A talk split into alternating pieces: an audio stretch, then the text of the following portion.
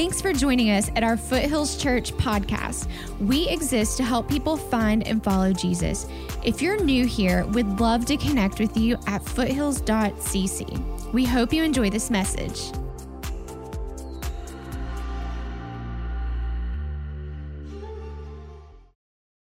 Foothills, good morning. How we doing?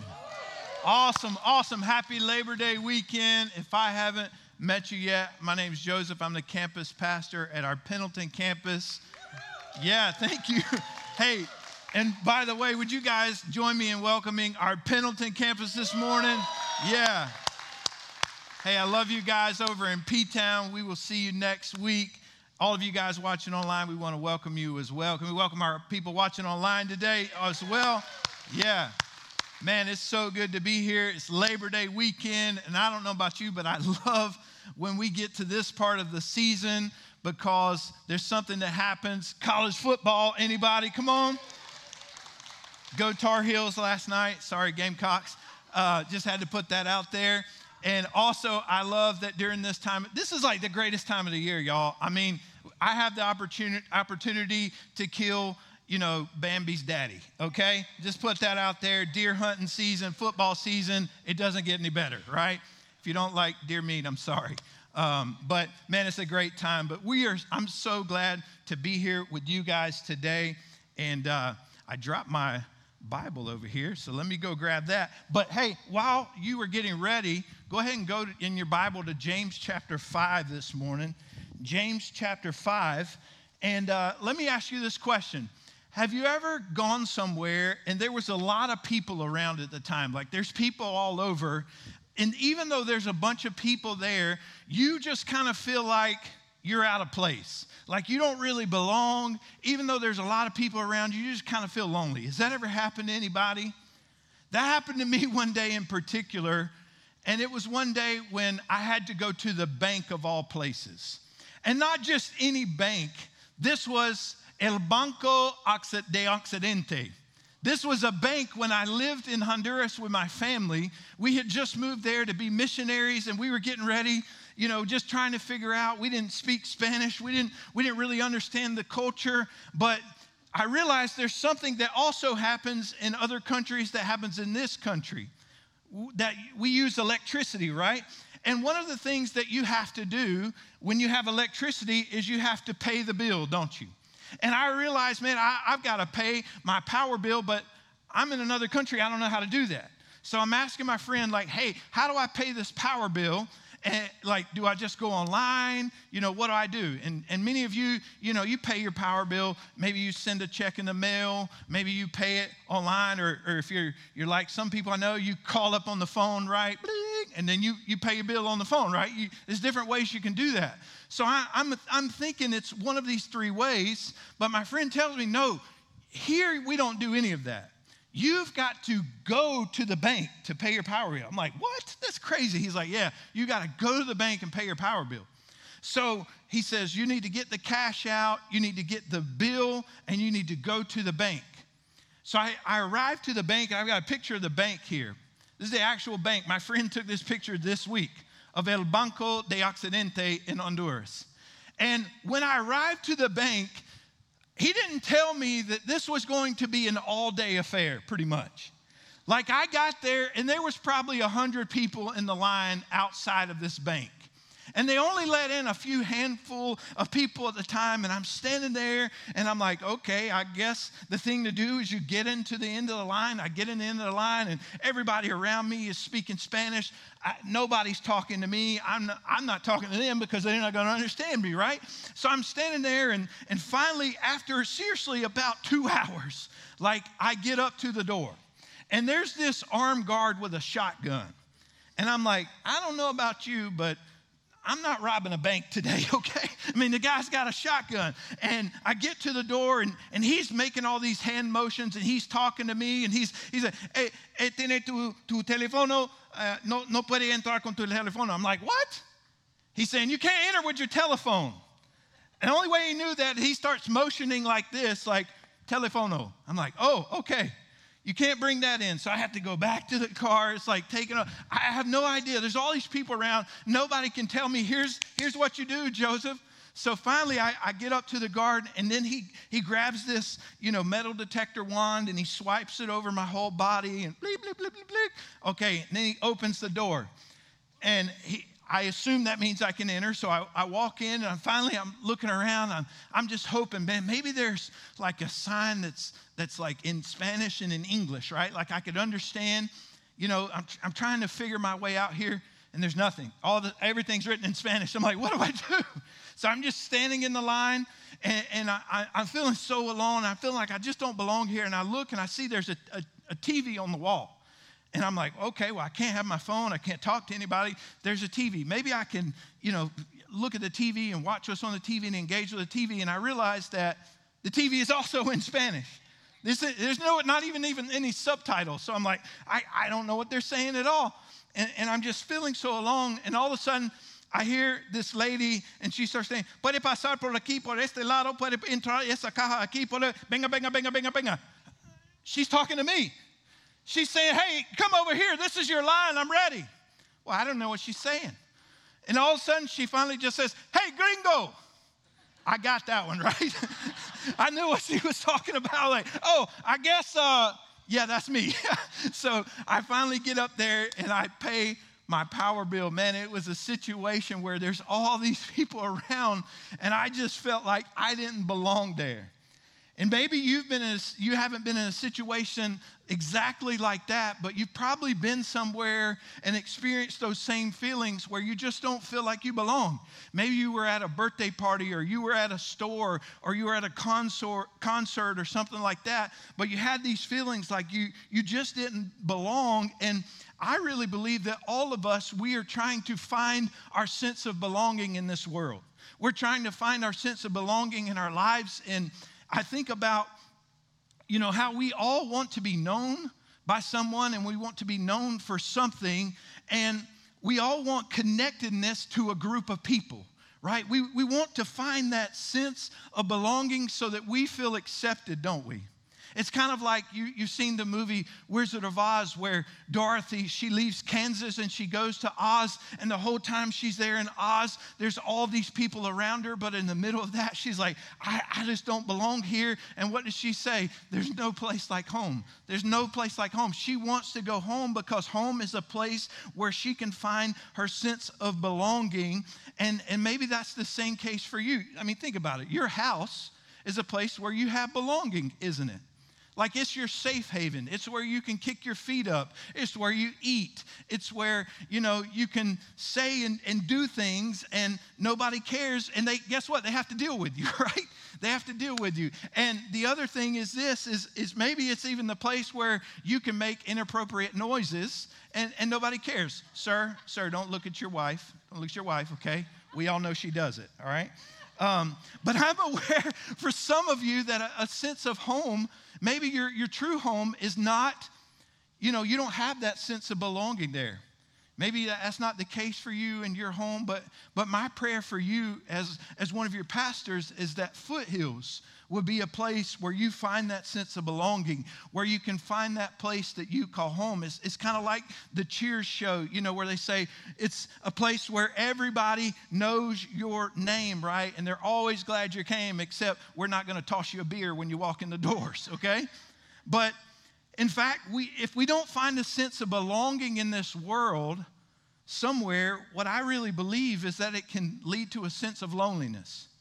And I read a study the other day that said that 36 of all Amer- 36% of all Americans, and in fact 61% of all young people, and 51% of mothers with children feel a sense of serious loneliness. We're all longing and looking for a sense of belonging. You know, the past several weeks we've been in a series in James called Trade School. And one of the things I love that Pastor Kevin and Pastor Greg has been teaching is the book of James is just this really practical book with some really practical lessons that really we can apply to our everyday life. And I love that. I love that we have some lessons that we can learn. And this, this week, we're going to look in James chapter 5. And as we're looking to find a sense of belonging in certain areas of our lives, I believe that we can learn some really great things from the book of James and what that looks like because I believe in our lives as we try to find a place to belong, we can choose to do one of two things. And we say this a lot here, even in our staff with our culture, is that we can go fast alone or we can go farther together. Helen Keller actually said these words Alone we can do so little, together we can do so much more. Today I want you to really see that together we are better together. We are so much better together. You guys know in a few weeks, September 17th, we as a church, as Foothills Church, at all locations, we're going to be launching our small groups for this fall. And I would encourage you to get in on that. You may be saying, you may be here this morning, you're like, hey, dude, time out. Like, I'm not doing that. Like, I, I know what those groups are about. I've been part of them before. You know, th- this is where I'm going to go.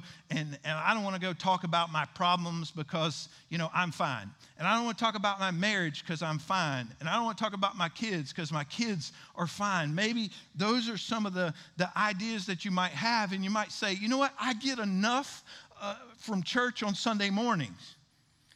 But, guys, what if joining a, a small group? By joining a small group that you realize that what happens here on Sunday morning could be that much better. As you enter into our church at any location, whether it's Seneca, whether it's Pendleton, whether it's the, the Espanol services, you joining a group could actually help make that experience even more enjoyable, even more applicable in your life, even more powerful in your life. And the lessons we're going to learn from James, I really believe we'll see that we're better together.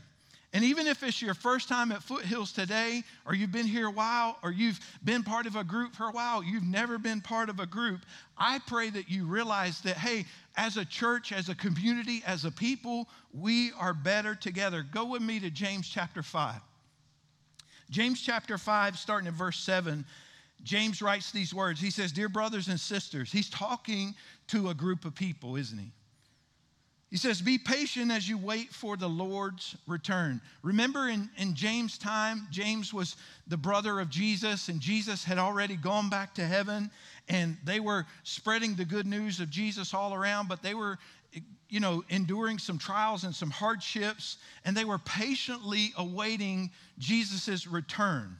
In fact, we're still waiting for Jesus to come back. I believe we're in a day that, that Jesus has gone back to heaven, but I believe in the promise that he's going to come again. And we look at how he describes this time of waiting. When you go down to the next verse, he says this Consider the farmers who patiently wait for the rains in the fall and in the spring. They eagerly look for the valuable harvest to ripen. You too must be what? Patient. You must be patient. Take courage, for the coming of the Lord is near.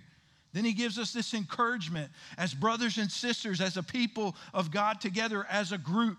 He says, Don't grumble against each other, brothers and sisters, or you will be judged. For look, the judge is standing at the, the door. James is telling us here that we don't have to grumble and have to complain towards each other, but we must unite together as we wait for God, as we wait on God. So the first thing I want you to understand this morning about being better together is this is number one, waiting is better together. Waiting is better together. If you guys haven't noticed this, we, we don't live in a, in a I love to wait kind of society, do we?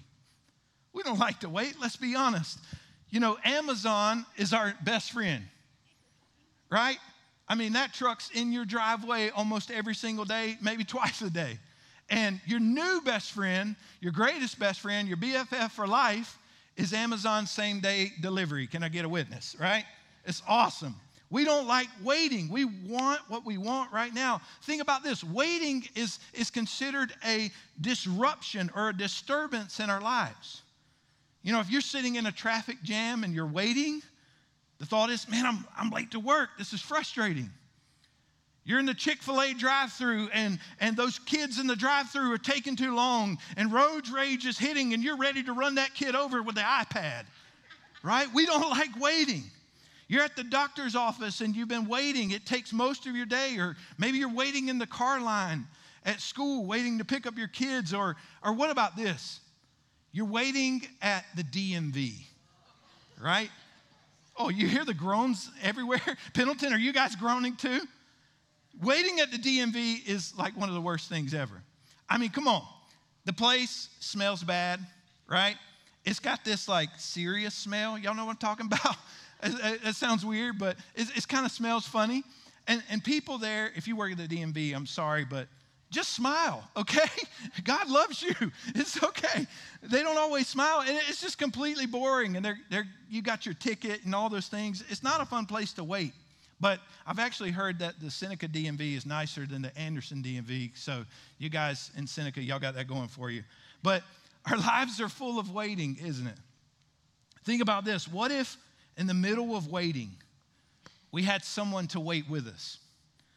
Think about this. You're in that traffic jam, you're in that car line, you're in that drive through, you're, you're waiting for your kids to get out of school. It would make that experience so much better because waiting is better together. So you might ask this question So, Joseph, what does this have to do with me? Like, what does this have to do with small groups? And I'm glad you asked. See, James says to us in, in this chapter, he says that, hey, you need to be patient. The people of James he was writing to were facing a lot of trials and tribulations and difficulty through persecution. And it could have been easier for them to just start fussing and grumbling and complaining to each other. But James is telling them, he says, hey, don't grumble, don't complain, but take courage in Jesus' return because it's near. His return was the hope that God will provide them a reward for their patience as they wait for Him. And guess what? We don't have to wait alone, do we? Because waiting is better together. Guys, when you're part of a small group, when you join a group of people and you have a situation in your life that you're waiting for, something you've been anticipating, wouldn't waiting for that situation be even better if you had a group of people to wait with?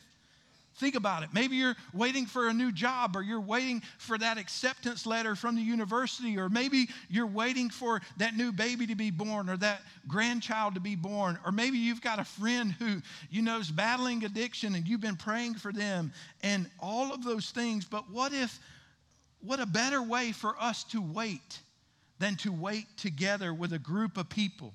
Because waiting is better together. And then James goes on, look at verse 10 in James 5. For examples of patience and suffering, he talks more about waiting. Patience and suffering, dear brothers, he's talking again to the group. Look at the prophets who spoke in the name of the Lord.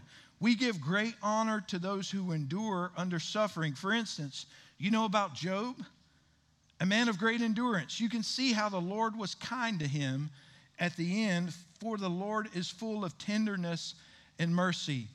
Guys, this morning not only is waiting better together, but I really believe that as we wait and we're waiting together, suffering is better together. Suffering is better together. And listen, I understand we, we don't like to suffer, do we? Like, no one's you know, excited about that. If I were to tell you, hey, this, this coming Sunday coming up, we've got a, a group for you, and the group is on suffering, and you're going to go to that group, and it's going to be grueling, it's going to be painful, it's not going to be fun at all. You're just going to suffer the whole time. How many of y'all are like getting ready to sign up for that? Nobody, right? We, we don't like any of that. We don't like suffering. And suffering is awful because it leads to depression and anxiety and loneliness and heartache. But you know what's even worse than suffering? Is suffering alone. It's when you have to go through a situation and you suffer alone. And, and James mission, mentions here about a man named Job who endured a lot of suffering. And the Bible even calls him a great man. And if you don't know this about Job, he was this wealthy man, like super wealthy. Y'all listen to some of this. He had 7,000 sheep, he had 3,000 camels, 500 teams of oxen, 500 female donkeys. He had a bunch of servants. He was the richest man in the whole area. And I was reading the other day that if, if what would we in our day and time equate Job's wealth to? If you were to say, what's, what's Job's net worth in our day and time? It would be about $56 million. He's a very wealthy man. I don't know about you, but if you said, hey, here's 56 million, like your life would be a lot different, right? 56 million. But he also had a large family. He had seven sons and three daughters. But here's what happened to Job. One day, his, his sons and his daughters, they were there and they were eating at his older brother's house, and one of the servants came to Job and he said, Hey, your oxen and your donkey and your servants, they'd all been killed, and I'm the only one to escape. Well, then, while he was still talking, another one came. He said, Hey, listen, I want you to know that a fire fell from the sky and burned up your sheep and also killed more of your servants, and I'm the only one to escape. And then while another while he was still talking, another messenger came and told him that, hey, these guys came and stole your camels and killed more of your servants. And while he was even still talking, he said, hey, I, I, came and escaped to tell you this. Another messenger came and told him, he said, hey, the house where your, your sons and daughters were eating at your older brother's place, the, this great wind came and knocked down the four corners of the house and it collapsed on them, and they've all been killed too. And I'm the only one to escape. All in one day, Job endured great, great suffering. And in the book of Job, we can read more about how he endured all of this suffering. But the whole time, Job knew that, man, God never abandoned him. God had not left him. And I imagine if you and I were going through that type of situation and we had to endure something like Job. I hope you never have to, but you were alone. There would be these feelings of hopelessness There'd be these feelings of pain and anxiety and depression and the sense of why should I even continue?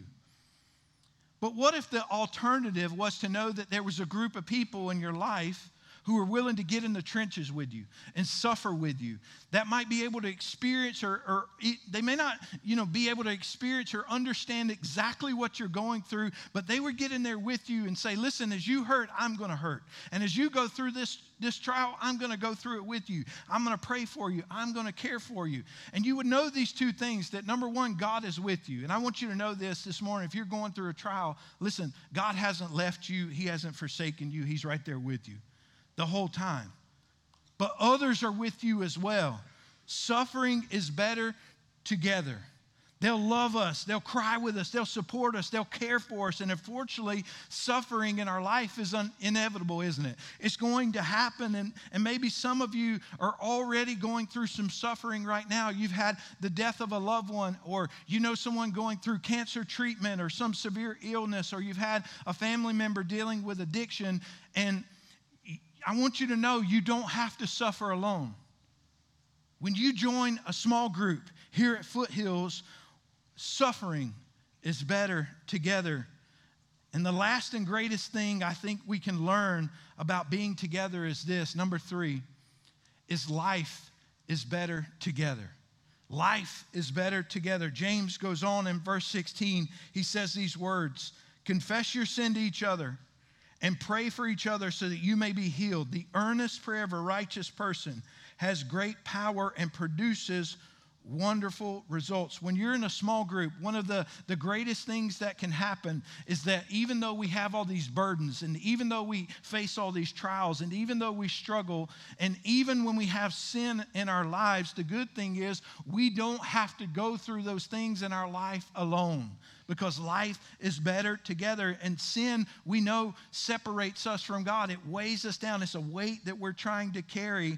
But there's something amazing. When we go through struggles and when there's sin in our life, we're able to say to someone, you're able to say to someone in that group, hey, here's what I'm struggling with. Here's what keeps me up at night. Here's what's going on in my life. Here's what I've been carrying. And the cool thing is, when we confess those sins one to another, the Bible says that it brings healing. And here's what I believe this morning is that confession is the key to the door that we can open to where we find our freedom. That confession that can happen through telling people, hey, here's what's happening in my life. I confess these things. And what, what, how do we find freedom? What are you finding freedom from? Freedom from our shame, freedom from our suffering, and freedom from our despair.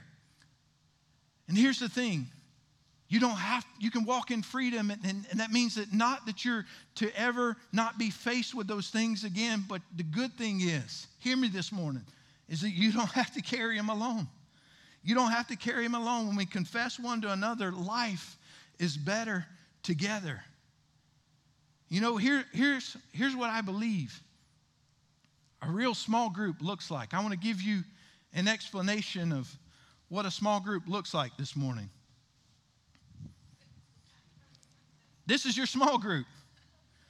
Like this is this is the people that you're in community with, that you're in a group with. And we've got some different people in this group, right? I mean, you know, we've got the people who, you know, maybe they they talk too much. Maybe they, they, they don't talk enough. The, the person that knows a lot about the Bible, the person that doesn't know much about the Bible, the person that's, you know, a good cook, right? We have a group over in Pendleton. I, I tell people when they come to Next in Pendleton, we have a group that's called the seasoned adults, right? We don't, we don't call them any other name that you know describes that but y'all, y'all know what i'm saying. But they're the seasoned adults and i tell people hey if you want to go eat really good food you go to seasoned adults. If you want to eat cereal you go to young adults okay?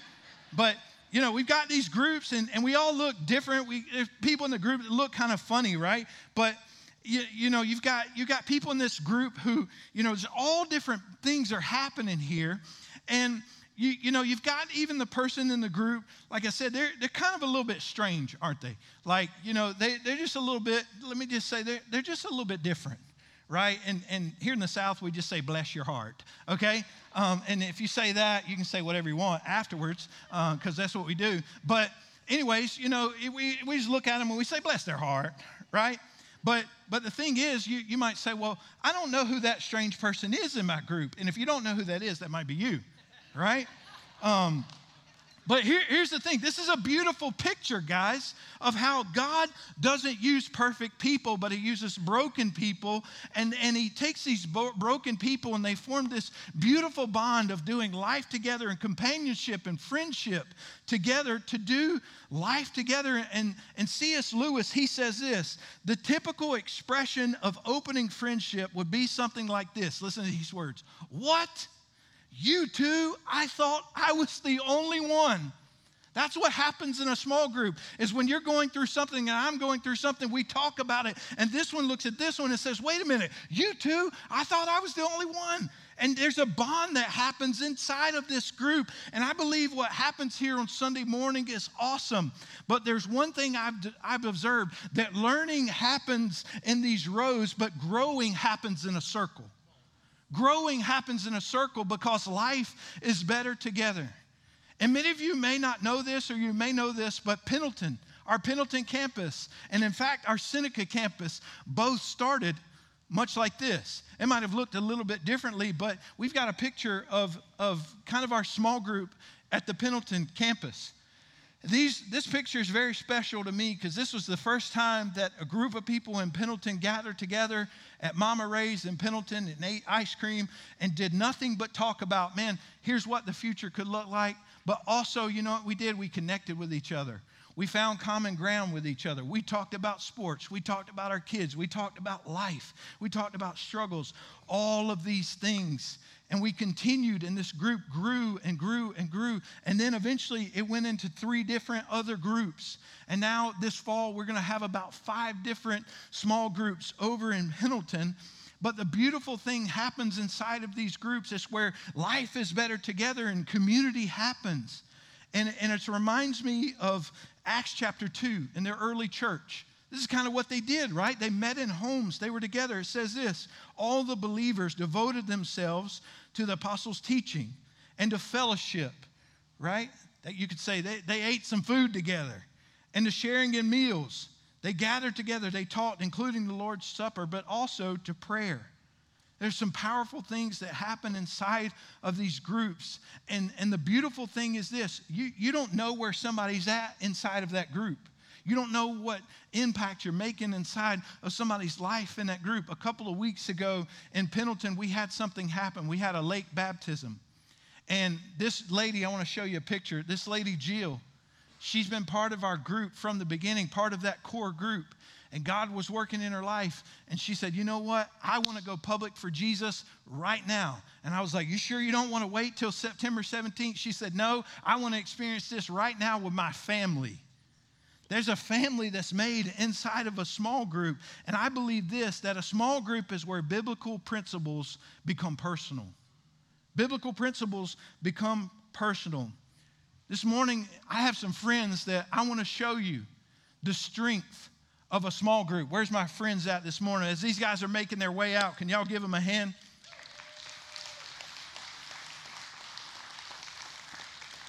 I, I said, I said to Pastor Rod, get me the best looking guys that you can find.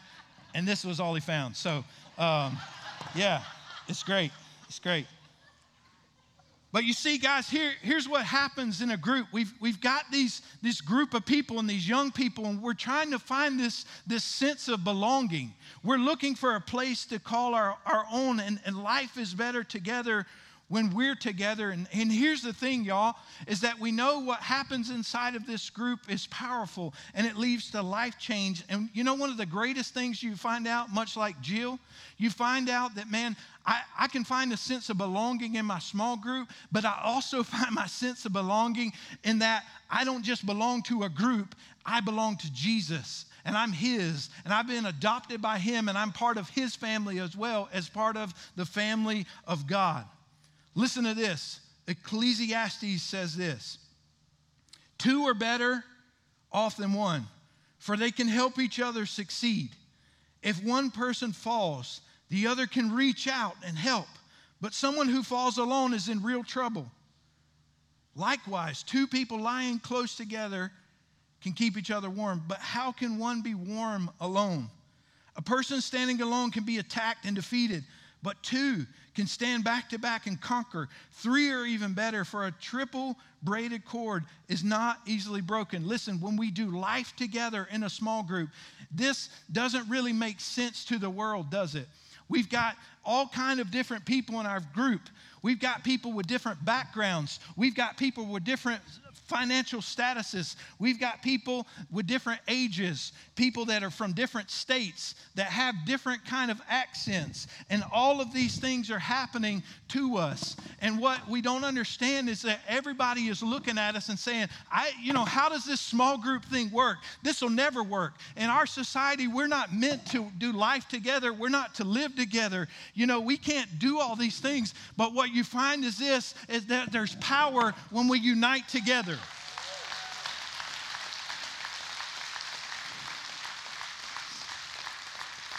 And the most amazing thing is this is that when the wind blows and when things happen in your life, you say to this one, I've got you. I'm holding you up. I've got you covered. You're part of my family. When you join a small group, let me help you guys up. Y'all give these guys a hand.